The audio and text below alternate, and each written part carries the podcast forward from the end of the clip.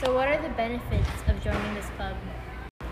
So basically the benefits of being in B S U include help with communication skills, um, bringing out your inner creativity and stuff like that, and then like working with other people of other races. That's cool, but how would it help me in college or in life?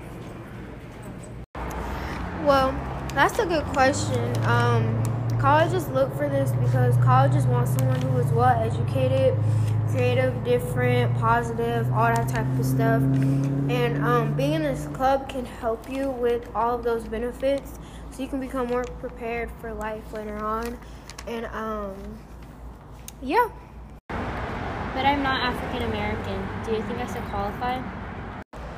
Girl, of course you still qualify. Just because you're not African-American doesn't mean that you can't join the club. Everyone is welcome.